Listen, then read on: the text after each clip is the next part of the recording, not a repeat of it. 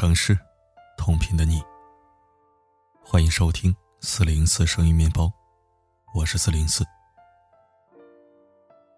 前天后台有一个男生读者给我发私信，说他最近很困惑。他今年二十五岁，上班以来的积蓄已经足够付一套房子的首付了，所以打算和女朋友结婚。他很爱自己的女朋友，之前谈恋爱。一切吃穿用度都是他出的钱。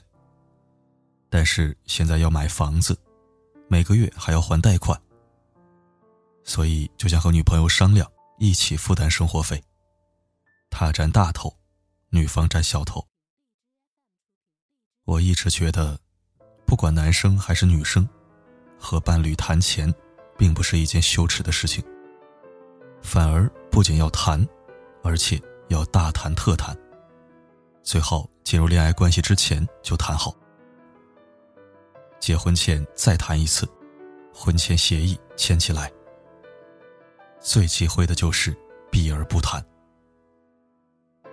通过聊天，我了解到，其实这位女生自己也有一份工作。那么，负担一部分生活费，对于女生来说应该不算难事儿。说不定女生也在为男生一直出钱而苦恼。但怕伤了男生的自尊心，所以一直没开口。其实，这个男读者的困惑，并不是一个普通现象。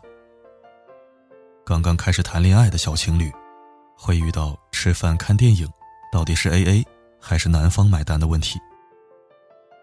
即便是结了婚的夫妻，也会遇到夫妻二人该如何分担生活、娱乐、孩子和长辈的开销问题。男女双方，有一方会谈钱，真的很重要。很多时候，能够打败爱情的，从来不是爱情本身。一旦负罪感这个想法产生，就会如影随形。像这位男读者，即便因为心疼女朋友，或是自尊心忍了一时，但以后每一次买单，每一次开销。在女朋友不知道的情况下，有一笔账已经悄悄算在他的头上了。你会觉得对方不懂事、不体贴，最后憋屈着结婚；要么婚后某一天在争吵中爆发，鸡犬不宁；要么就变相索取，因为觉得女方亏欠了自己。那以后晚点回家，老婆应该要理解我吧。毕竟是我养家，犯点小错，老婆也应该要原谅我吧。看在钱的份上，生了孩子以后他带，也很正常吧。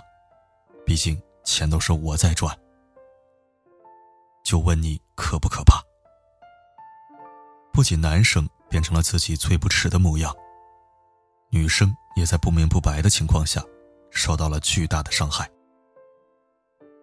你们两个都是九五后。怎么还这么不会谈钱？都谈婚论嫁了还不谈钱，什么时候谈啊？离婚的时候吗？不要低估了自己的女朋友，也不要低估了自己的爱情。女生既然有人养着，也愿意工作，并且工资不低，那就说明本身就是有上进心、有独立的人。你所担心的问题，有一点点过于伟大。又过于看清自己的伴侣。想起我有一个朋友，上大学的时候谈了个男朋友，但两个人都是自尊心很强的人。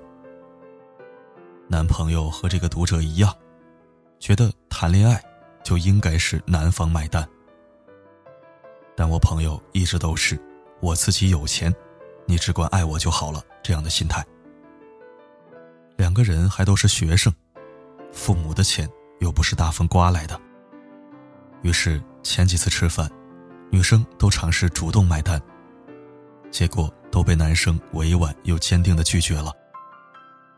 朋友一次不行，又想到一招，他开始偷偷往男生的钱包里塞钱，也不避着男生，如果被他看见了，就满不在乎的说：“喏，给你的零花钱，就这一点啊。”别的你来请。两个人就以这样的方式，把钱的事情说开了。当时他讲给我听的时候，我居然觉得有点小浪漫。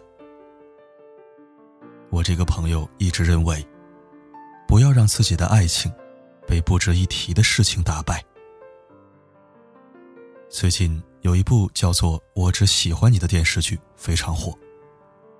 男主角是学霸，高二就被英国剑桥大学录取。女主角是男主的同桌，严重的偏科生。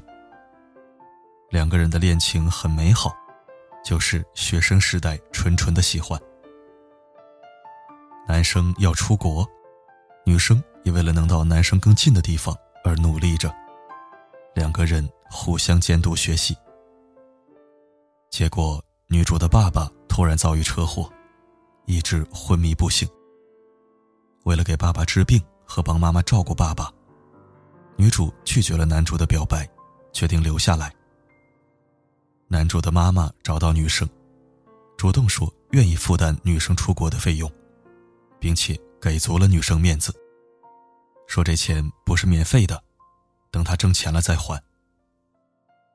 但女生还是拒绝了对方。多年以后，男女主角再次相遇，又重新走在一起。试想，当初如果他接受了这笔恩惠，靠占别人便宜。轻松度过了这个难关。那在以后的很长一段时间，他都会背上包袱。男女关系一旦出现不平等，爱情就会出现裂痕。那是自卑照进来的地方。妻子的浪漫旅行，包贝尔夫妇，让我看到了“我养你”三个字，对于女生来说究竟有多可怕。包文婧在节目里说过这样一句话：“我不是一个很独立的人，也没什么事业心，所以很愿意在家里做一名全职太太。她能把所有的衣服按颜色深浅分类叠好。去单身的袁姗姗家里，恨不得把她的房间整理出一朵花来。她还有一个家务狂魔的称号，因为全职太太的身份，每天的日常。”就是操持家务，甚至还有网友喊话：“包文婧，你去开一家家政公司吧。”尽管如此，包文婧跟其他几位一直工作赚钱的女性相比，还是明显看出缺乏自信。破四旅行那一期，袁咏仪问他：“在你看来，作为一个老婆，要做出什么样的事情才是有所作为呢？”他的回答是：要经济独立，这能给人带来自信，能养活自己，能养活我的父母和孩子。不然，我就会觉得，我做再多家务又有什么用呢？失去了赚钱的能力，就算把家里打理的再好，也不会带来自信。包贝尔带他去曾经两人合租的地下室，包文婧大哭。除了我，谁愿意陪你吃这种苦啊？别人看到的是感动，而我却感到一丝难过。缺乏安全感，就会在男女关系里时刻如履薄冰。我的前半生罗子君，一开始拥有人生赢家的标配。老公有钱，自己每天买买买，带带孩子就行了。但她作为阔太太的日常是什么样的呢？时时刻刻都要严防第三者的出现。见到老公身边有漂亮的异性就想赶走，这都是极度缺乏安全感的表现。为什么都挺好这样的作品能成为现象级电视剧呢？正是因为这个作品的内核契合了时代精神。不仅讨论了严肃的原生家庭问题，更是强化了姚晨饰演的苏明玉女性形象。就连石天东和苏明玉谈恋爱，都是女生占完全的上风和主导权。这对恋人，连情话都讲得与众不同。我不用你养，如果有必要，我还可以养养你。这种底气，对男生来说，本身就是一种吸引力。男女双方共同负担生活是本分，相互请客，纯属情趣。我可以送你 LV，但吃饭一定要 AA。没想到这个观点竟然得到了我很多女性，包括男性朋友的支持。敢和对象谈钱的底气，是需要有牢固的物质基础的。记得今年年初的时候，有一个新闻上了热搜，让很多都市男女都惊讶的是，大城市女性买房数量猛增。某售房平台对其平台上售房交易分析之后发现。百分之四十七点九的买家是女性，百分之七十四点二的女性在买房的时候没有接受伴侣的资助，其中百分之四十五点二接受了父母的资助，百分之二十九能完全凭借一己之力去买房。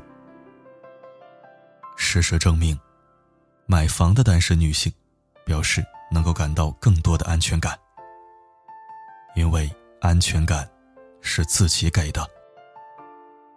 如果没有底气，收了伴侣一份价值不菲的生日礼物，都难免胡思乱想。这是在暗示下次他生日，我也要送同样昂贵的礼物吗？还是明知道我买不起，所以故意送这么贵的东西，彰显优越感呢？这样的想法一旦多了，就会像蚂蚁一样，一点一点。瓦解掉爱情的海岸线，钱包揣自己兜里最踏实，房本写自己名字最实在。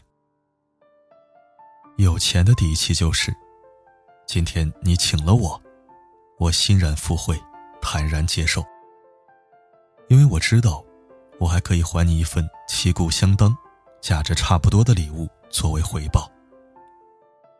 两个人。一请一送，就能把日子过得有情有趣。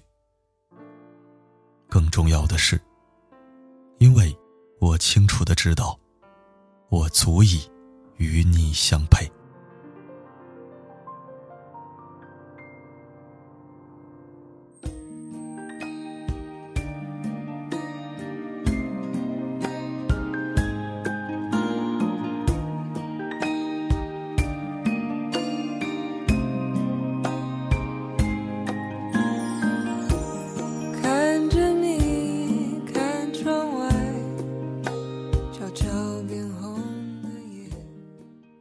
谢收听。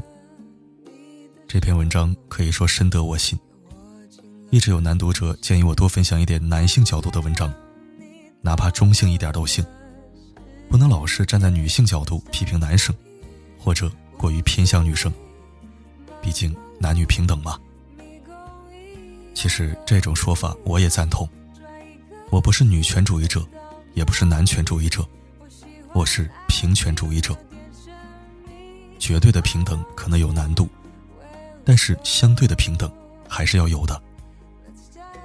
不管是男人还是女人，如果总是衣来伸手、饭来张口，靠别人养活，那他终究不会有太好的结局，因为他给自己标了价码，就像商品一样，可以随意购买，也可以被新品取代，更可以被无情废弃。商品嘛，总有变旧变坏的时候。它再怎么折腾，也不如藏品值钱。愿每一个人都能摆正自己的位置和心态，不被世俗所蛊惑。好了，今天就分享到这儿。我是四零四，不管发生什么，我一直都在。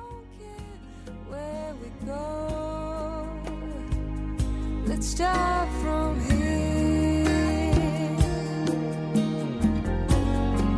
start